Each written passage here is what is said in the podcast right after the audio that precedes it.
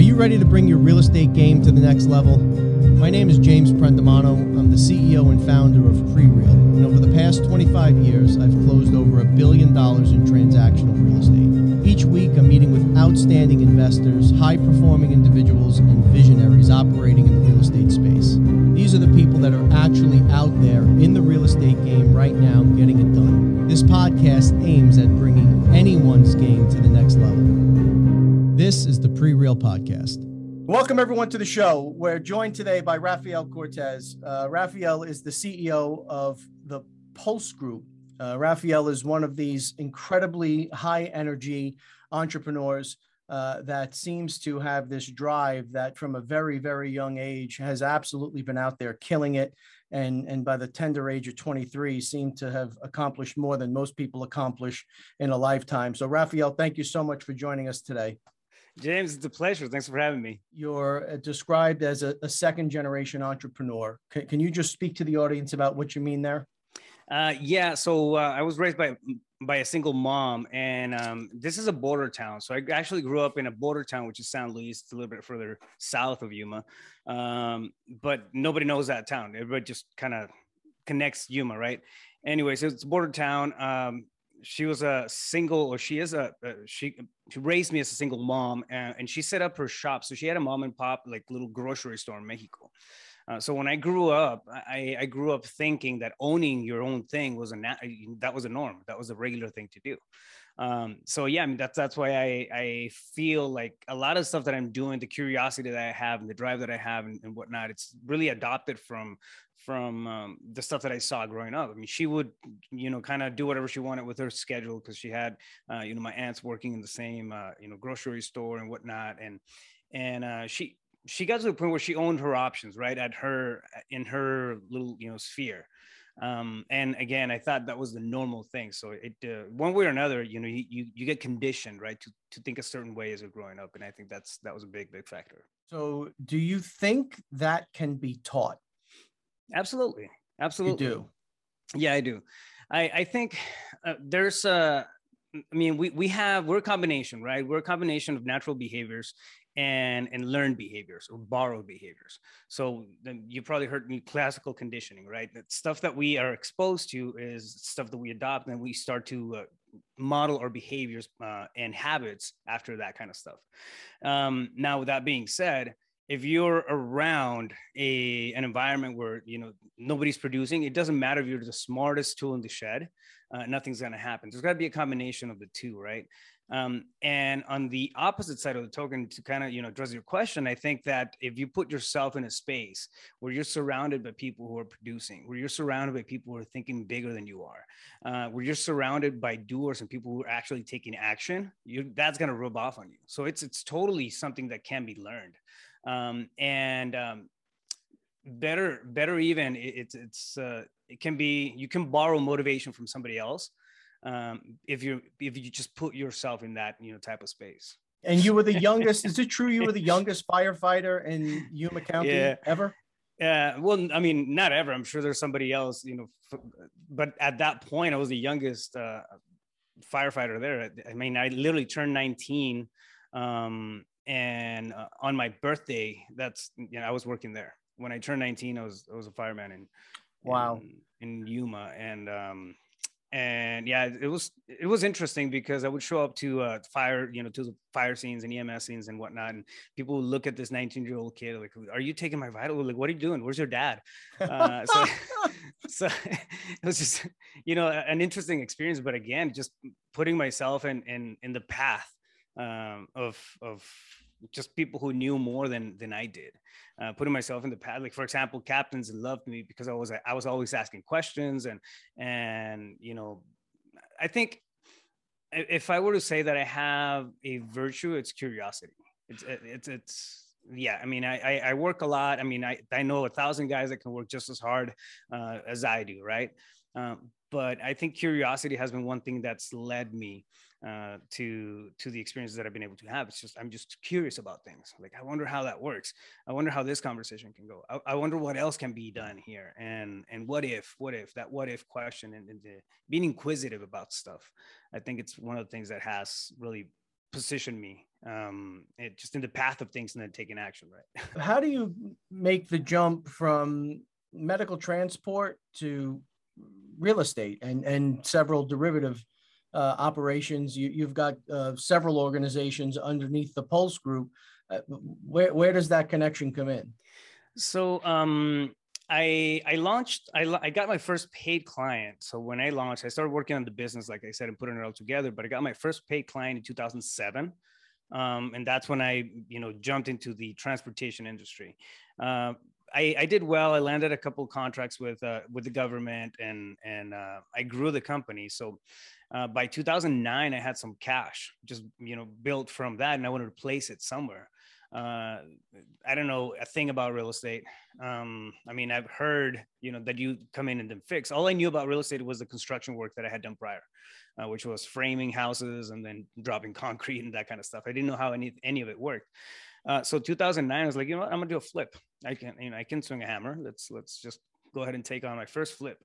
Um, and and the business started running right. So it was, I mean, I had dispatchers, I had drivers, um, I had I already had a, a, you know a good a good solid you know size fleet at that point. Um, so I had some time on my hands to just do something else, and I went into real estate, did a couple of flips. Um, and yeah, so 2009, 2010, uh, prices were crazy. Uh, 2011, even you could buy properties for a fraction, like 10% of what you can buy them right now. Um, so I did a few of those, and then I came across uh, wholesaling. Um, and uh, I mean that just made a, a, ton of sense to me. It made a ton. I, I, didn't really like dealing with. I was already dealing with enough people in the trans- transportation business, you know, drivers and mechanics and people in the in the team, uh, and then dealing with uh, you know contractors and subs and, and handyman and whatnot. It was like it was becoming heavy, right? And then I came across wholesaling. I was like, wait, you can do. Uh, you can sell your vested interest in the property, and and you, I don't have to. I can make a profit, and I don't have to worry about you know swinging hammers or any of that stuff uh, and yeah i mean i just I, I took that as my uh my big mo and uh and i've been you know doing wholesaling and i still flip so we cherry pick flips but we mainly focus on on wholesaling the thing i love most maybe about real estate is that uh, no day is ever exactly the same and there are several opportunities within the opportunities right oh, there's oh, yeah. there's a lot of different ways you can monetize this this industry if you, if you have all of the disciplines pulled under one roof uh, yeah. so uh, if you could describe for the audience uh, you said you cherry pick some why would what's the incentive or what are the reasons that you landed on on the wholesaling side instead of the full execution side um it's easier. Transactions are a lot faster. I mean, you can be in and out of a deal in two, three weeks, uh, meaning that you get it locked up and then you find a buyer for it, you push it, you clear title, and then you get paid. And, and uh, if you know how to negotiate deals right, I mean, you're talking big, big spreads. Um, I think our average right now, our average spread is around $32,000 per deal uh, which is, I mean, it's a good, healthy spread, right? We have a very specific way of negotiating deals and and and working it from both sides, on the seller side and on the buyer side. Uh, and at the end of the day, like it still makes sense for the flip. Um, so I, I mean, I got to practice a lot of that, a lot of those closings, and and and putting it together. So it just makes, um, you know, I'd rather make thirty thousand dollars in three weeks than maybe forty five in in two months identifying the deals you you've broken out your leads similar to how we do it um, because someone that's looking to buy a of one family fix and flip is not the same person that's looking at raw land it's not the same person that's right. looking to buy a, a, a, multi-million dollar shopping center you're right. targeting your lists as uh, the typology fits you're copying these things out through local resources and some third party sites are you buying anything out of state or is everything localized no, out of state, we'll stick to wholesaling. We won't flip. Um, I'm not holding out of state either uh, yet. So it, it's just I have different things in the burner. I'm building a, a software right now for for um, it's a full operating system for wholesaling. Uh, so I'm caught in that project, and I have a couple other things going on. Uh, so outside, we'll strictly. I mean, right now the model that we have is just push it. We'll assign the deal, double close on it, double escrows. Know, so I, I I don't know if there's a space I'm more excited for. We're also uh, developing proprietary software. Mm. I hmm. feel like that is is is the the one place where there's absolutely it feels like unlimited opportunity and insane growth opportunity. Absolutely, I think so, man. I I, think there's uh there there's a lot of stuff out there, but what this is what happens, right? This is what happens. A lot of tools that we use as investors, um, a lot of them are put together by by coders, right? They're put together by. I mean, the code is done by coders, but um, the actual infrastructure, the flow, the the model of the business, the model of software is put together by somebody who knows code. Uh, they're you know these people are engineers. They you know they they work well that way but they haven't done the business. A lot of these nope. people have no idea uh, you know how a wholesale transaction works how you know where the little gaps are going to be in uh, how a fix and flip works uh, and where you know you're going to have deficiencies and you're going to have bottlenecks in the process. If you're sitting down and thinking theoretical about anything right you can write three books on that thing uh, just by the stuff that comes into your into your brain right? Ideas. Uh, but until you put it into practice and you're actually in the trench doing the work that's what we the real questions don't come up. And i think that's uh, it's one of the big things that are uh, uh, that we're lacking in the space of, of technology like in in real estate specifically right? In, in investments. So uh, yeah, I'm, I'm, uh, my thing, I, it's not going to be a lead generation thing. I'm focusing on uh, operating system. I want uh, and actually have it. I actually uh, I house I house the the the model. I house it inside Podio. So I have Podio set up, and it it really runs the the entirety of my business. Uh, so I'm taking that and doing a standalone software. But I it's uh, you have to do um, a lot of stuff. A lot of you know you have to be in it consistently to fine tune to be able to see how you can lean it out, how you can make it better and improve it. Right, and you you can't see that from if you're not in the business something you touched on earlier. Uh, also, again, I give you a lot of credit for it because typically people don't don't understand this until it's it's much further down the line and they've done a lot of damage in their organization. We call it operating in the gift.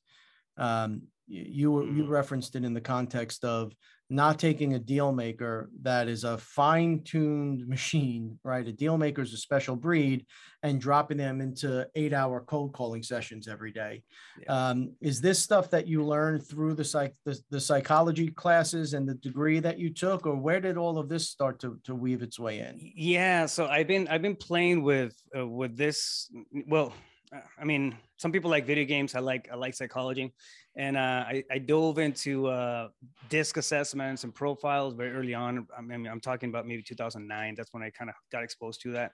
Um, and and we're all algorithms. Psychologically, we're algorithms, right? Uh, we are wired uh, in in certain ways. So there's we have natural tendencies. We have natural um, natural cycle um, natural behavioral strengths that we're just kind of you know come out of the womb out of the box. We're just wired that uh, with those. Now to that you add on learned behaviors.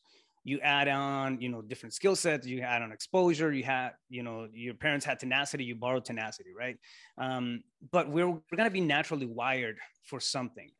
And uh, when you're when you're able to hire based on on the strengths of what the role needs here, here's one thing that happens. And and um, let me know what you think about this but here's one thing uh, that happens. People will do for example a personality assessment for hiring right? And they're like oh cool i like this i like this person. But they'll do the personality for um, they'll hire for the um, for for the person as opposed to the the uh, the qualifications of the actual role. Uh, meaning if you have somebody who's an introvert who's very uh, you know they're not social. They they like you know to have that steady you know slower more controlled more predictable space to operate in. Mm-hmm. you can't put them as an acquisitions rep because that's highly volatile. You're out there all the time. You're engaging with people. It's a people business. It doesn't mean that they can't do it. It doesn't mean they can't do it. Now here's the difference. Uh, all it means is that you're going to get burned out. You're going to get tired a lot faster. Uh, for example um, i'm good with spreadsheets I I'm like uh, uh, I am really good at creating the fancy ones with the you know the graphics and then doing all kinds of tricks. I've just been working on spreadsheets forever, but I know that I can only handle spreadsheets for maybe two hours at a time, um, and then I'm just I'm fed up. I'm like, oh, the hell with this. I need a break, right? Because I'm adapting my behavioral style to the analytical side. uh, and it's not my natural strength. So um, on the opposite side, you know, the, the same is true for somebody who's in acquisitions. If you're familiar with the DISC assessment, you're looking for like your ideal acquisitions rep is going to be uh, somebody who's a high driver uh, and has a, a good high secondary um, um, influencer uh, uh profile or influential profile. So a DI is it's kind of like the the uh, the mold for acquisitions hiring. Uh, your profile is different for lead management. Uh, your profile is going to be different for dispositions. You don't need the same behavioral traits or strengths, right? So if you're able to kind of see that and hire based off of that, and then to that you add um, you know, attitude, and you can train for for skill when they, already have that uh, that wiring.